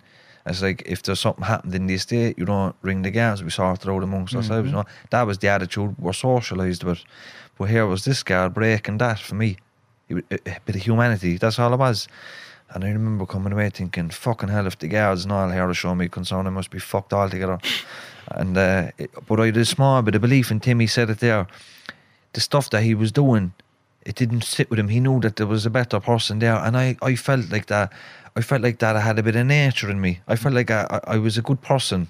I felt that deep down, and I felt like uh, I tried to get treatment a few times. You know, I tried to, for whatever reason it didn't work, or for the, did it for the wrong reasons, or I wasn't ready. But I was still alive, and I went again uh, after them guards called me. I rang Merchants Ireland, which are a Dublin charity. Mm. Uh, there's a treatment centre in Cork, but it was too short for me. Mm. 28 days, I know 28 days wasn't even You'll going to back get me out off. and at again, yeah. Yeah, it wouldn't have even gotten me off the methadone. Yeah. I needed months to be taken out of here. So I rang Merchants Ireland because I know they're the big charity in Dublin. And uh, eventually they got me into a detox in St. Francis Farm in County Carlow. I was in the detox for eight weeks. I went to the treatment centre, which was on the same facility, for 16 weeks. And when I got out then, I went into a house belonging to the Cork Simon community. It was an aftercare house for people in early recovery like me. And uh, there was four of us living under one roof. Grand, I key worker. I started working on a C scheme cleaning office in Cork. First job in a very long time. I was going to the gym every day, going to NA meetings, you know, doing service, you know, going to coffee shops and all these great things, you know, a bit of freedom. And for the first time in my life, I've, I was ha- I was actually happy, and I wasn't trying to get tablets or drinking, and I thought that was impossible. Honestly, no, like I thought like that my life was over without alcohol and drugs. I thought that that was it. But here I was actually having fun and enjoying myself and all the things the tablets gave me. I don't know if you've ever taken Xanax or Daza. You don't have to answer that, but what it gives you is confidence mm. and any any worries that you have mm-hmm. or insecurities. You don't care about them anymore. But what recovery started to give me was confidence, and I wasn't worried or uh, a, a self acceptance. You don't have to try to be the tough man. I, I was never the tough man, or the prison and that masculinity thing we talk about. Like that never sat with me. Do you know what I mean? But here I was a bit of self acceptance. You know, yeah, it's cool to read books. It's cool, you know, to be smart and you know, all the things that you should be. I remember before uh, they were recruiting pre- people in in Cork prison in the school to do the junior cert. And I was the only one in there that had the leaving cert done. And I was actually embarrassed to be educated. And that the, Mad, that's the it? mentality I had. But here I was t- valuing my my fucking opportunity I had here, and um, then I started getting sick of the C scheme after about a year, and I wanted to earn money. I wanted to be independent. I was on the dole forever, and I started going out with Gillian, my wife now. And uh, Gillian is in recovery too, and she's got similar stories to myself and Timmy, you know, um, prison and recovery and stuff like that. And she was the first person really that showed me university was there for me. And long story short, I, I we spoke earlier on. I didn't know. I didn't think I'd be able for university, so I did a, a level three course, basic computers. Then I did a level five in addiction or in uh, psychology and social studies, which was one year. And then I got more confident and I started learning about psychology and sociology. I began to join the dots then about my my community, my country, my family, and I began to think like we're up there and we're made to believe that we're scumbags and poor and would we ever get off our asses. But I'm starting to learn now that there's a whole lot of stuff at play here that's perpetuating this. And I got to start to getting a critical eye on issues affecting me. And it helped me understand myself, you know. And then different psychological theories, you know. I began to learn in criminal. I did a, a bachelor's degree then in UCC in community work. I started working in the Simon community then, where I, you know. And I remember one of the first days in the job, I was walking on the landing, opening the door for somebody, and this guy was walking towards me, who I knew I would have used with him in prison and stuff like that. And he comes down to me, and says, "Ah, for fuck's sake, James, I heard you were doing well." And I was like, "I am. I'm working here." And it was like moments like that. Just remember, like I'm not too fucking far removed from this at all, you know. And there go I, but for the grace of God. So the long and short of it then is, uh, finished my masters in criminology. You know, I got a couple of awards in UCC publications and everything, which was great. I was on the Tommy Tiernan show January 2020, and out of that, then I got a huge amount of people contacting me looking for help and support and information and stuff like that. And I got a lot of media requests as well. And I declined ev- every one of them. They wanted to do documentaries and all this. And I was overwhelmed and I very felt very exposed. And I was talking with Timmy. I was like, Timmy, I fucking feel for you, you know. I said, all these people looking for help and all these media requests wants a piece of me. I was anonymous, you know. All of it overnight. It's like you're on the paper and uh, and Timmy was like, Do you know what? He says, Why don't we start our own podcast? Mind doing all their podcasts? We do our own. And podcasting was just becoming a big thing in Cork at the time, in Ireland, really. Timmy fella with the big brain. Yeah. Straight away. Yeah. Dollars. Yeah. Keep your story for our own. Yeah. so that's then how the podcast started, and we thought like as we uh, like uh, that we'd and I, when he said this earlier on, and it really resonated with me. We thought that we'd be popular in our local area, went way bigger, but we started out as being a podcast around addiction, crime recovery. But what we found very quickly was that it didn't matter where you were from. There was people all over struggling, and Yeah. for us it manifested in addiction, but for them it's manifesting in uh, domestic violence, eating disorders, compulsive behaviour. They're from different backgrounds, but we feel the same pain. And it just grew into a general social and health podcast in the end. Mm. It doesn't even matter, like we said earlier on. It didn't matter who you have on. Like, you've probably had a lot of comedians on as well. We have comedians on all the time and they come in here and we're all sobbing, we're in the hour. Yeah. Yeah, like, it starts off funny and then before you know it, actually, this person has a load of problems as well. the well. first live show we did was outdoor in Cork City. Beautiful summer's day. We'd Willow Mm. White. Oh, good luck, That's- you. The lad told us about. Roaring, crying, roaring, laughing in a half in an hour, you know? but that's, That's the the thing. thing, yeah. This the, the stuff that we talk about in these podcasts, they don't discriminate, Yeah. and that's why they apply to so many people. And you realise, you know what I mean? It doesn't matter. You can be crying in a Ferrari for fuck's sake. Yeah. Doesn't really matter. These people, like people, go through hardship. They go through addiction. They go through domestic violence. They go through grief. Mm. You know, like it's it's it's relatable Yeah, across like the board. saying, a lot of people do feel alienated though, and they feel like, oh, they, oh, I'm suffering here, and no one else knows how I feel until people like us come onto this, and we're like, hmm. actually, we're struggling with addiction, we're struggling, we're actually still struggling now with guilt and shame, and and there's this going on, that going on. And then there's people listening, going, actually. I'm fucking going through that. I'm not the only one, and boom, that's when it starts clicking. You're relatable now, and then word gets around. And like Calvin said, like doesn't matter what class you're at, working class, middle class, upper class, yeah, you can still suffer with your mental health. You can still suffer with addiction. You can suffer with these things. You know what I mean? So it, it- these type of things happen to everybody, boys. And we're lucky actually where we're from working class areas because it's not so much of a taboo really or a, or a stigma. But you know, people in middle and upper class areas, they just hide it really well. Yeah. Whereas, you know, like if there's issues going on in our gaff, in our houses, you'll be out in the street screaming and running at each other. But at least you're venting it. But you in other areas, is hidden. Yeah. And all that. Like we had uh, Bessel van der Kolk and Mate, two very well respected people in the world of trauma and addiction. And what they were saying to us is that you know, people that repress all that, it manifests itself in uh, long term autoimmune conditions like uh, colitis and you know uh, Crohn's and Yeah. lupus. Mental, He said you have to express your anger Yeah. and let it out because when you repress it, it does. There's a book, The Body Keeps the Score. Yeah, And- and Penny's always telling us about. Yeah, it. so we the art of that and and he was talking to us about, you know, like even stuff that happened, Jay, when you were a child that you can't remember. He said, but your body remembers it. He said, like if, if, if for example, um, there was shots fired in through my gaff when he was a child, right? I don't remember it. My brother Keith remembers it. You know, but I can imagine my body remembers the fear that was in the house and the anxiety, because I grew up with a lot of fear and anxiety just in in me, and was always relief I got from alcohol and substances, you know. But I used to always feel afraid, and I, I can on any given day, but I have to check it, you know. And I have different coping skills now, but back then I didn't. I used what was available as my coping skill, which was a drug or an alcohol. But the best thing what recovery gave me is better coping skills, a, heightened awareness because when you're fucked from drugs and alcohol and you want a better life, you're forced to do personal development through residential treatment, 12 steps, counselling, psychotherapy, way more than the average person. But what we have now is, you know, we've got good lives. We're very busy. And just Uh, have emotions again. yeah. That's the fucking main thing, isn't it? Gratitude as well. emotions when you use them. gratitude to be removed from. Listen, we come through Dublin City. I can see the addiction on the street. You know, and we're just very, very lucky to be away from it, lads, because there's nobody better than anybody else. You know, we just got a break, Mm. and at the end of the day, we took our opportunity. And if people are listening to this and they're struggling, you're alive. There's something keeping you alive. Pick up the phone, ring Merchant's Quay, ring Coolmine.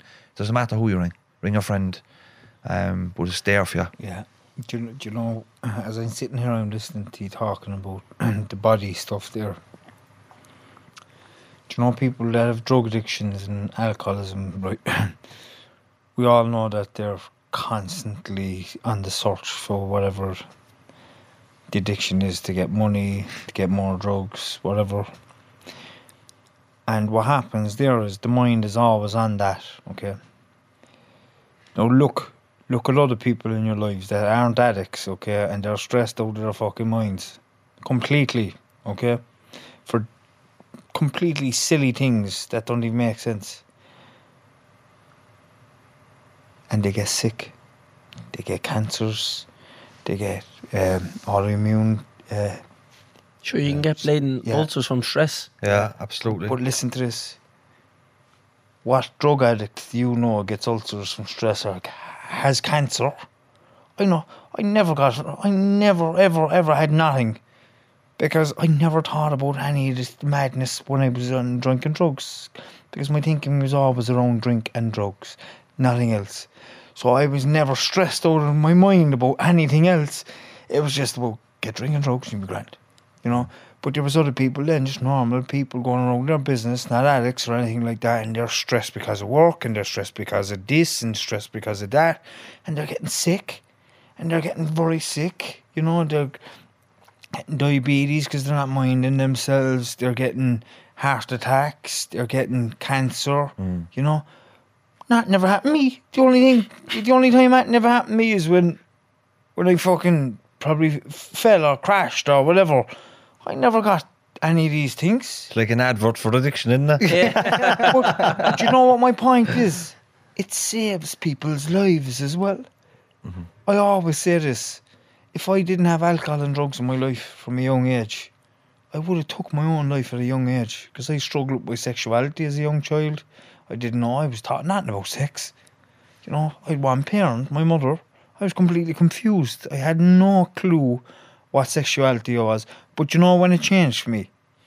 When I had my first drink. When I had my first drink, I got the confidence to talk to a girl and I got a kiss. You know, and then I, and then I knew. But before that, I knew nothing. I knew absolutely nothing. I knew nothing about life. And I don't say that lightly. Like, I knew nothing. No one taught me nothing. Never. I It took just, you to go through that to, to realise this, though. even when I was 30, 31 when I stopped, I still knew nothing. Mm. I still didn't know anything. I hadn't a clue. I never filled out an application form in my life. Ever. I didn't know what my PPS number was when I was 31. You know?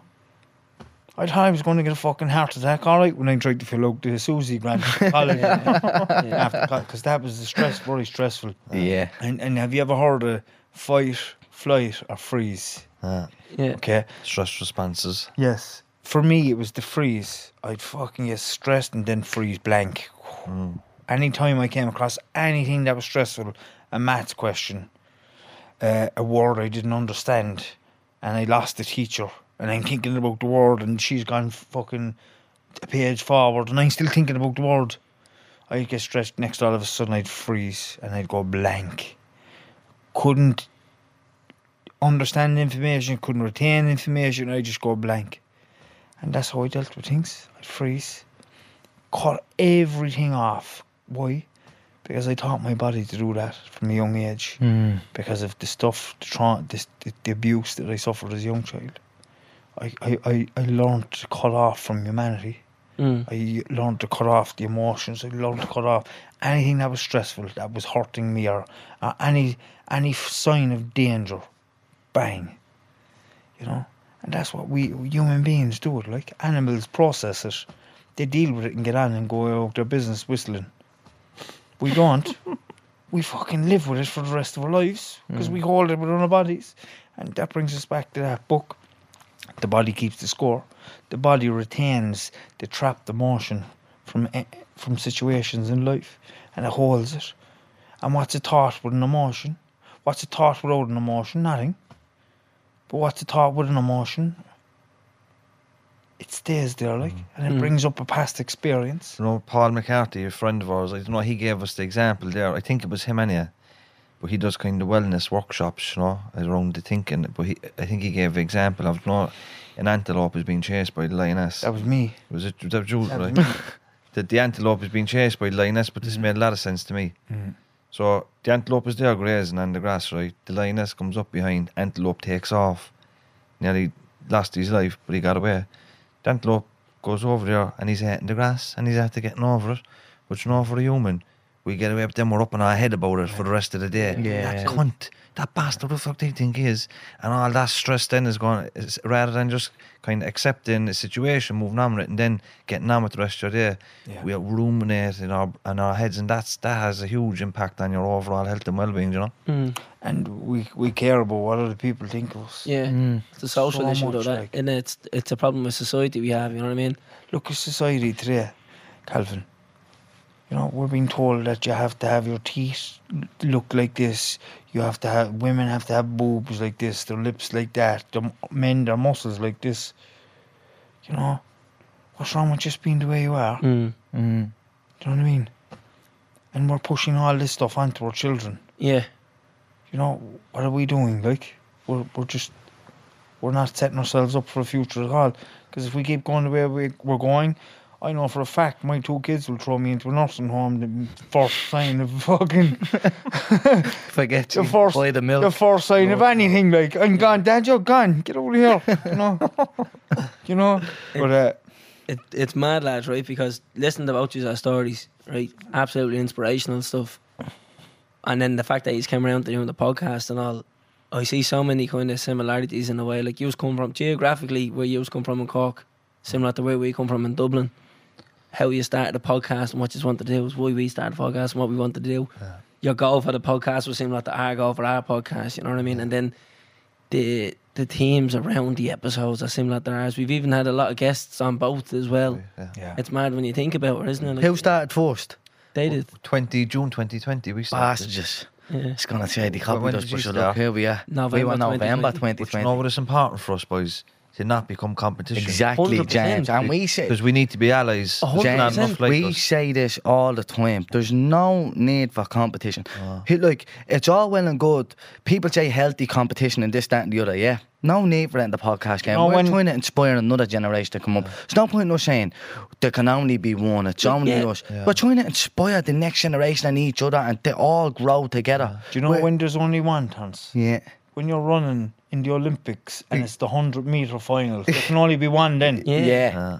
we're living in. saying. Yeah, is it what I mean? embarrassing? Oh, Imagine me saying to you, yeah, well, uh, we're better than you. Uh. Yeah. Wait, you're doing a podcast. You're sitting down and talking. What, do you think you're better than someone else that's sitting down Do you know what? We're know. so different, lads, in so many different ways. Do you know, um, everybody's uniqueness is is is is the way they're supposed to be. Exactly. You know, and, and when you start thinking that, or, or we start thinking that, whoever starts thinking that, oh, they're going to fucking take this from me or get this or get that, you're losing touch with yourself. Why? For this. This is why. Because every one of us have so much to offer mm. people that listen to these in different different ways. And and that's what makes us so so unique in our own way. You you're comedy, you're you're fucking very outgoing and chatty and you're connected emotionally as well when you have the right guests on and they need that bit of compassion and a bit of attention and care, you know. Whereas we can be witty at times, but a lot of the times we can be very serious Yeah. because of some of the subjects we talk about and and we need to be kind of there for whoever Mm. I'd love to see. I'd to- love to see two women start up something, or two traveller fellas start up something, or two fellas from Moyross in Limerick. Or there should be more stuff like what we're doing. do You know what I mean? Hundred percent, I agree. Me and Calvin talk about this so frequently, I wouldn't understand. It's so easy to do, isn't it? It's so simple Okay. to do, yeah, but the, the, it's. I feel like you can't fake being real. Do you get me? Yeah. You just start this up. You start it up with good intentions, Mm. like that. You, you're not starting her up to be the best. You're starting her up to, let's say, you help. Whether it's helping yourself, helping the guest, or helping your area. We Yeah, started up with changing the perception of our area, and that was our intention. Just because you dress like this and talk like this doesn't mean what this. Mm. So we started up with that intention. So with good intentions, of putting a, a nice, good light on our area, and we thought it was only going to stay in our area.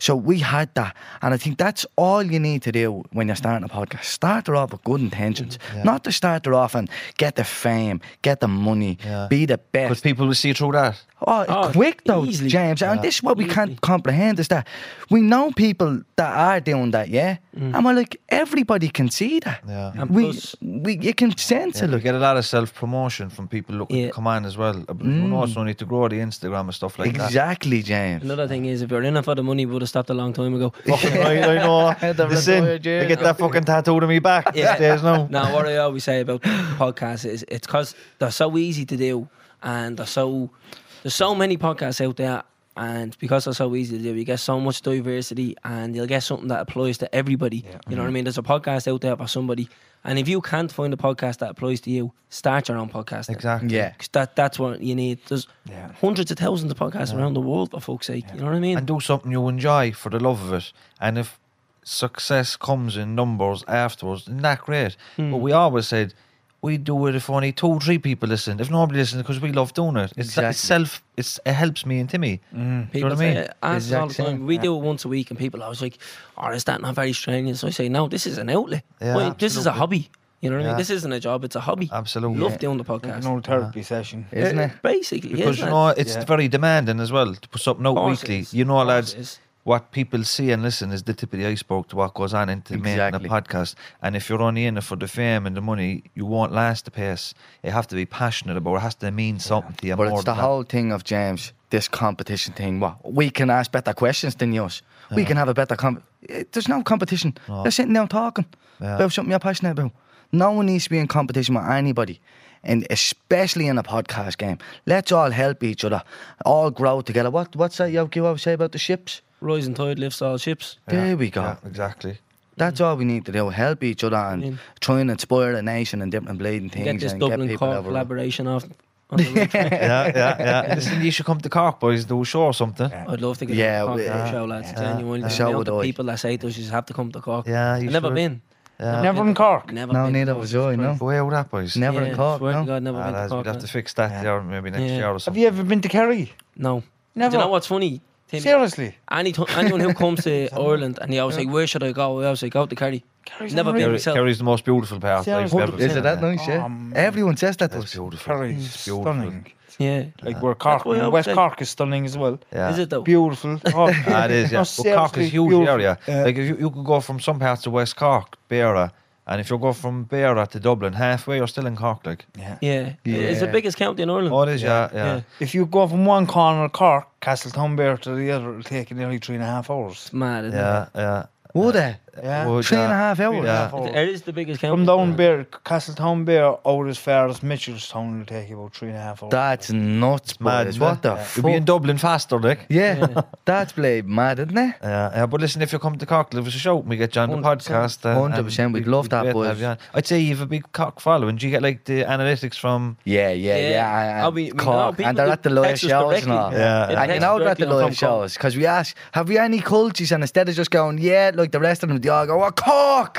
so you know straight away. That's you're why I oh, always say they about are. people from Cork, how do you know? Because the first thing they say is, like, what's your name? Oh, I'm from Cork, my name is Timmy. Oh, we're very proud of where we're from. yeah, yeah. But uh, lads, we know you need to catch a train. What Yeah. time? Yeah, It was um, it was an absolute pleasure to have you on. This is something that we wanted to do for a long time, and I'm glad it happened. Yeah. It's a very inspiring story from the Yeah. both of you, and it's definitely going to help thousands of people out there. There's no question about it. So Before I close out, just what I want to touch on what you were mentioning, lads, is like you were talking about. You didn't know that you, you had these options of not just being an addict or a criminal. And I think that's what we need to kind of instill in people where we come from. It's like there is other ways out there of making money and making a living mm-hmm. and Yeah. making a happy life for yourself. You know what I mean? College isn't for everybody, but it should still be an option for you. You should consider it. And even if you don't learn anything, to me, we were saying in the car on the way over, you learned more than the degree you got. You learned so much more about how to communicate more with people and It's it's the networking side and mm. it's the experiences that you live. Like I've learned more. I done computer science in college. I think I learned more about life than I did about computer science. You know what I mean? And about yourself, even. Exactly, Yeah. and it No. teaches you you can do this stuff. Yeah. You have this commitment in front of you, and you think, Jesus Christ, how am I going to do four years of this? Mm. And then when you're doing your last exam, you're like, them four years went like that, mm, Yeah. and you know what I mean. And that stuff is invaluable. That piece of paper is worth a lot of money, but the stuff that you lot you learned outside the, the lecture hall or the classroom is priceless. Like, Yeah. Absolutely, absolutely. And you know what the other side of it is too? The years in college are very they they they're they're years of your life where you're lo- you could go anywhere. like, mm, You know, so it's good that you're inside in that environment as well, and you're learning, and you're also finding out what you can do and what you can't do, and that was one of the biggest things for me being in college. I actually started getting confidence in myself, stuff that I never had because I was starting to exceed my limits, the limits that I Had told had myself, yeah. inside myself, and I was exceeding them. And what happened? I started getting confident. You know, saying, "Do you know what? I actually can do it." And it started changing my belief systems, and that that was a big deal for me. And if I never went to college, I would never, never have got got down that. that route. Mm.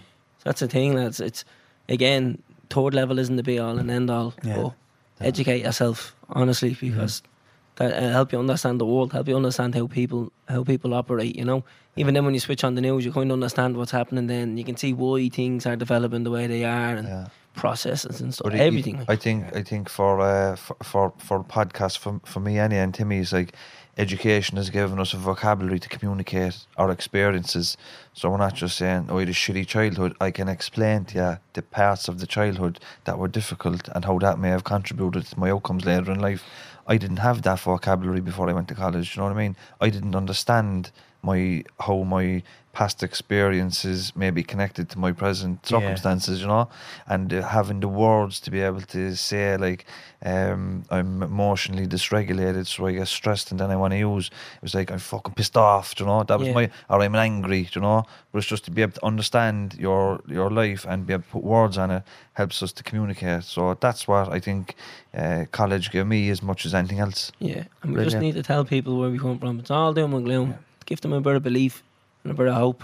Yeah. And I think there's not more dangerous out there than a working class person with a bit of drive and a belief system. Yeah. absolutely. Because they'll get to where they need to go. Mhm. Absolutely. Uh, right, we wrap this up. Lads, your podcast is available everywhere. Yeah. YouTube, Spotify, Apple Podcast, the usual haunts. And have you anything else to plug, boys? Yeah. Well, when does this go out? This will be out Thursday. Thursday. So, yeah, we're flogging a men's wellness workshop. So there's a lot of stuff going on at the moment around men, and uh, I know Jordan Peterson sold out in Dublin recently. There's a lot of that men are looking for a bit of direction, right, around masculinity. Some of the stuff we spoke about, you know, relationships, assertiveness, confidence, self-esteem, and we've touched on all those things down through the podcast. But this is an opportunity for people to come to myself and Timmy for two or three hours and you know ask us questions to figure out like what we're doing so we can help them in all these areas. It's only a nominal fee, twenty euros. If you can't afford it, give us a shout. We might be able to sponsor you. But it's more about um, helping helping men. And uh, so that's available on the website twonorries.com or you can contact us on social media if you want to have a question about that. And it's just about maybe giving people a bit of structure in their lives. You know, some of the stuff that helped me, some of the stuff that helped James in his recovery, or helped me through my mental health, meditation, creating healthy routines with nutrition, you know, timeline, structure with my day, you know, all these different things that I didn't have before. It's just about helping men around those areas and maybe giving them an opportunity to open up a space where they can f- feel that it's okay to open up and be vulnerable and they don't have to be that masculine kind of image anymore. Like men, men, it's, it's time for men to start, do you know, Looking after themselves. going deep within themselves. As Be well vulnerable, saying, isn't it, it, is who boys? I am. and It's okay. Mm. You know, Brilliant, lads. Right, Right. we wrap Yeah. this one up. Thanks, Yeah. lads. Thanks for the invitation. well done, Thanks boys. for coming on, Take boys. us out there, Chris. Boom. What you waiting for? Put your back in it. Just a little more. Throw your weight in it now. Tell your body you're tight. Walking hard and low. When you finish that, The Hip Knocker.